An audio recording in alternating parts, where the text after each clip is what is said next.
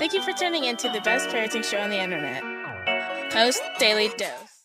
Hey, good evening, Facebook family, and welcome to another episode of Post Daily Dose with me, your trusted parenting advisor, faithful guide and servant on the healing journey. What's my name? Big Papa Bryan Post.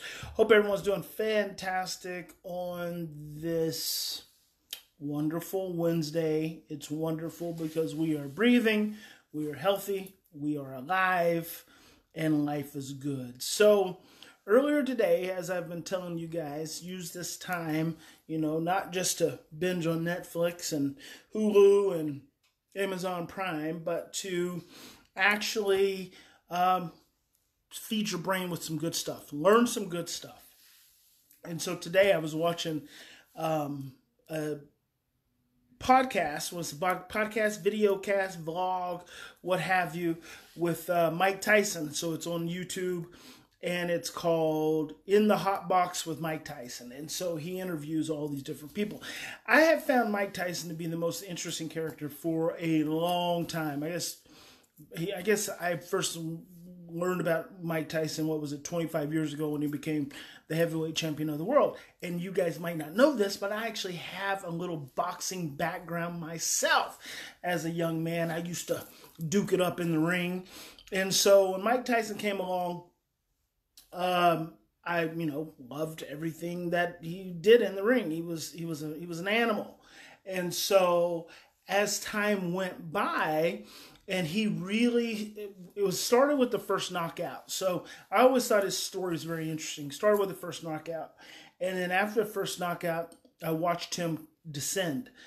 And that's not uncommon with boxers. Actually, boxers can go years and years and years and and not ever be knocked out and then get knocked out one time and and then from there um, they get knocked out more often. Happens in boxing happens in ufc it's actually um, my understanding according to the research is that once a boxer finally does get knocked out their brain um, goes into turns on a mechanism that's like a survival mechanism so that if they ever get hit again at that level, they immediately um, are knocked out. Like the brain shuts down in order to prevent more damage. And so it's a very interesting thing, but apparently the athlete has to over has, has to learn how to override it. Anyway, I could go into that for for many many reasons. So I was watching the um, the hot box and watching Mike Tyson. He was interviewing Eminem, who's a, a, a musician that I like, and um, Eminem is, you know, a big fan. And in the interview, Mike Tyson started talking about because they asked Eminem, "What? How is it to be sober?" And he's like, "You know, it's good." He said, "I've been sober for so long now, I don't even really realize it." And Mike Tyson was, "Oh man," he was like, "Not me, man." He said, "I just mess up." He said, um, "I'm a master of relapse." Took him a moment to get to that, but he said, I'm a, I'm a master at relapse. He says, I start doing stuff I shouldn't. I start um, masturbating and I start watching porn, and then it just goes. Then I start thinking and having sexual thoughts about people I hadn't even had sexual thoughts about, and then from there it just goes downhill, and it just it's just bad, man. He said I really can't do it. He said I'm a master of relapse, and I thought, you know, that is an interesting, interesting statement. And it ties into, hello there, Mimi. It ties into what I have. It's so funny. Mimi's always, she's always here with me. And uh, she could be in the living room and be like, hi, son. it ties into what I, what I, um, have said before about parenting when I talk about the A to Z principle. The A to Z principle, if you look in our society, because we're so obsessed with behaviors, we're always focused on Z. And then when the behaviors actually happen, hey, Jessica, good to see you too. When the behaviors actually happen, where we place all of our attention is on X and Y. So we always focus on X, Y, and Z. Well, I believe that X, Y, and Z are an outcome. And in order to get to an outcome, I call it the A to Z principle, you have to start with A because you can't get to Z until you start with A. A, B, C, D, E, F, G is the process that dictates the outcome. And furthermore, I believe that if you will not focus so much on X, Y, and Z after an incident has happened. Hello there, Val. After an incident has happened, all you've got to do is go back and review. Go all the way back. When I say all the way back, it could be 24 hours back, it could be it could be 8 hours back, it could be 6 hours back, it could be 2 hours back, could be an hour. All you've got to do is review and then you'll see all the different little variables where you could have influenced the outcome. So years and years and years ago, when Mike Tyson was in his when he was going downhill, he's starting to descend.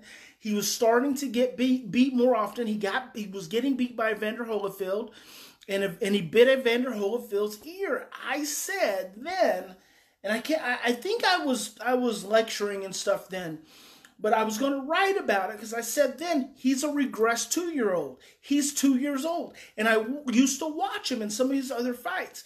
If he had not knocked you out by round four, then he was going to get beat. It's because my belief was that he was becoming too stressed.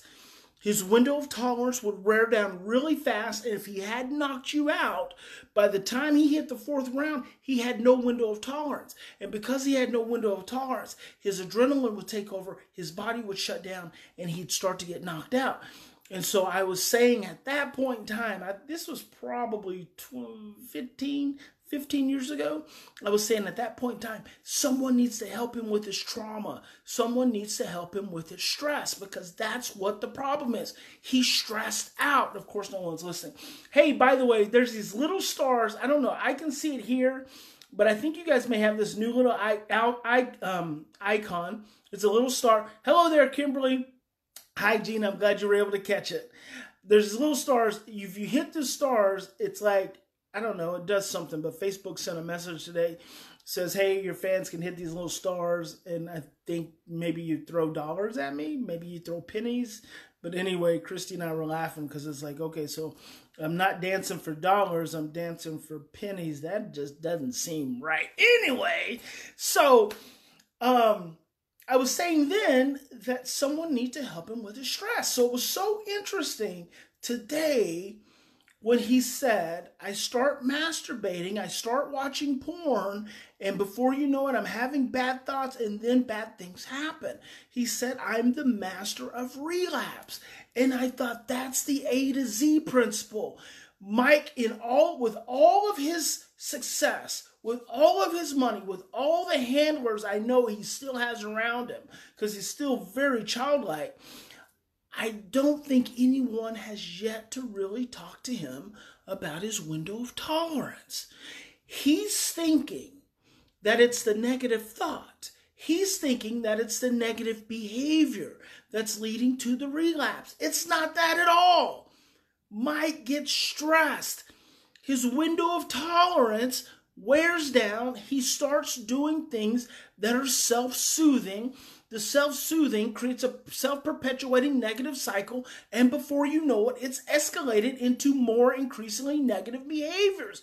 No one's helping him to recognize his stress when his window of tolerance starts to shut down. And that's what's so important for you as parents. It's okay to have a behavior episode with your kid. That's not the problem. The behavior episode isn't the problem. You're going to have behavior episodes as adults. Kids are going to have behavior episodes, especially traumatized kids are going to have behavior episodes. The challenge is when we can go all the way back and analyze the process. What is the process that dictates the outcome? And what can you do? What can you do in the midst of the process to change the outcome? And if you don't do that, that's okay after the whole incident has happened, revisit it and reevaluate it and investigate it and think about how you can do it differently the next time because the next time's going to happen. It will happen again. We already know this. We know it's going to happen again. Why do we know it's going to happen again? Because it is a brain pathway for yourself and for your child. We're choosing pathways. Until those pathways have been reworked until that amygdala has been given a new experience, a new opportunity to create a new pathway, we're going to keep doing the same thing over and over and over again. So you have to look at the outcome. Stop judging it. Stop judging the outcome. You are a wonderful parent. You are a wonderful parent. You are a wonderful parent. Stop judging the outcome just because you screw up. Your children are wonderful. They're beautiful. They're reacting from things they've experienced oftentimes long before you ever came along. Stop judging the outcome and start paying attention to the process. Anyway, it's a great interview with Mike. It's in the hot box with Mike Tyson. This particular episode was with Eminem, interviewing Eminem, you guys aren't going to really want to watch it unless you're a Mike Tyson fan. And then if you're watching it just to see this part that I'm talking about, it's all the way at the end, like five minutes to the end. Master of relapse. Mike doesn't have, Mike, you don't have to be a master of relapse any longer, my brother. You just need to have someone help you become mindful of your window of tolerance and when it starts to get small because then, boom, that's when the scary stuff happens.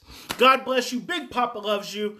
Remember, in any given situation, we always have two choices.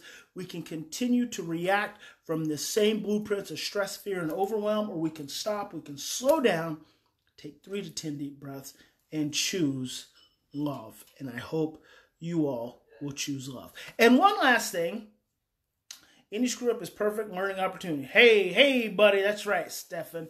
Hey there, Amy. One last thing uh, Adoption Clinical Services, which is my company connected to parents in training in Northern California, now has its own Facebook page. Page Adoption Clinical Services. So go there and like it and follow it. We have some cool things. I don't think it's private, I think it's public. Just like yesterday, we have one of our coaches, he did a yoga class. How cool is that? And then we're going to work on one of our chefs doing a cooking class. How cool is that? And you and your family and your kids can tag along. Um, just support us. We're doing the best we can during all of this uh, madness, and I hope you guys are too. See you tomorrow.